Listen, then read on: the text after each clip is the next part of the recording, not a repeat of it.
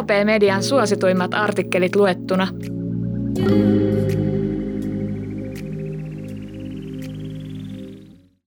Tunnetko Design-lasin arvon? Nämä lasiesineet menevät kaupaksi. Ikoninen Suomi-design, kuten Virkkalan kanttarelli, löytää aina ostajansa. Nyt erityisen himoittuja ovat värikkäät lasiesineet. Kotimainen taidelasi säilyttää hyvin arvonsa. Erityisen tunnetut nimet Kai Frankista Tapio Virkkalaan, Timo Sarpanemaan ja Oiva Toikkaan liikkuvat liukkaasti huutokaupoissa ja kirpputorella. Näiden ikonisten muotoilijoiden esineet tunnistaa moni sellainenkin, joille design ei muuten ole kovin tuttua. Esimerkiksi Virkkalan kanttarelli ja Frankin Prisma-maljakko löytävät aina ostajansa. OP Media. Hyvän talouden käsikirja. Kotimainen design on sijoitus. Suosituimmat esineet eivät varmasti ainakaan pudota arvoaan, muistuttaa huutokauppa Hellanderin johtava intendentti Henna Siekkinen. Juuri nyt ikonisten muotoilijoiden tuotteiden rinnalla nousussa on Nänistilin tuotanto.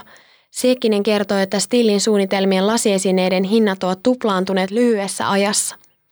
Rustiikkisten pohosisustusten aikakausi on päättymässä ja kirkkaat värit ovat tulossa muotiin – Nänistil kiinnostaa, sillä hänen tuotannostaan löytyy värikkäitä, erikoisia ja hauskoja esineitä Siekkinen tietää. Siekkinen kehuu Stilliä monipuoliseksi muotoilijaksi. Hänen tuotannostaan löytyy kaikenlaista käyttöastioista taideesineisiin.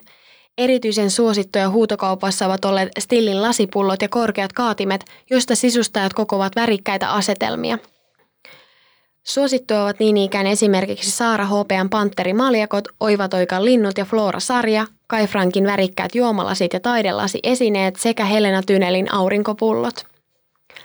Ylitarjontaa sen sijaan on nyt kirkkaasta lasista. Ulkomaalaiset nimettömät lasiesineet eivät nekään juuri käy kaupaksi. Nyt haetaan erikoisempaa, uniikkia tuotantoa.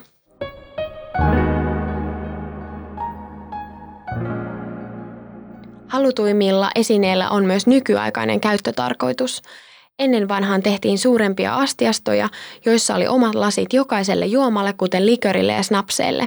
Sellaisia ei Siekkisen mukaan enää juuri käytetä ja niitä on vaikeampi saada myytyä.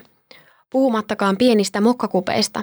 Isolle malleille on nyt paremmin kysyntää, kuten teekupeille ja suuremmille punaviin- ja kuohuviinilaseille – mitä sitten, jos omasta tai vaikka menehtyneen läheisen kotoa löytyy esineitä, joita ei itse halua säilyttää? Pahin virhe on se, että alkaa itse karsia siivota esineitä pois. Mitättömän näköisellä esineellä voi olla valtavan suuri rahallinen arvo.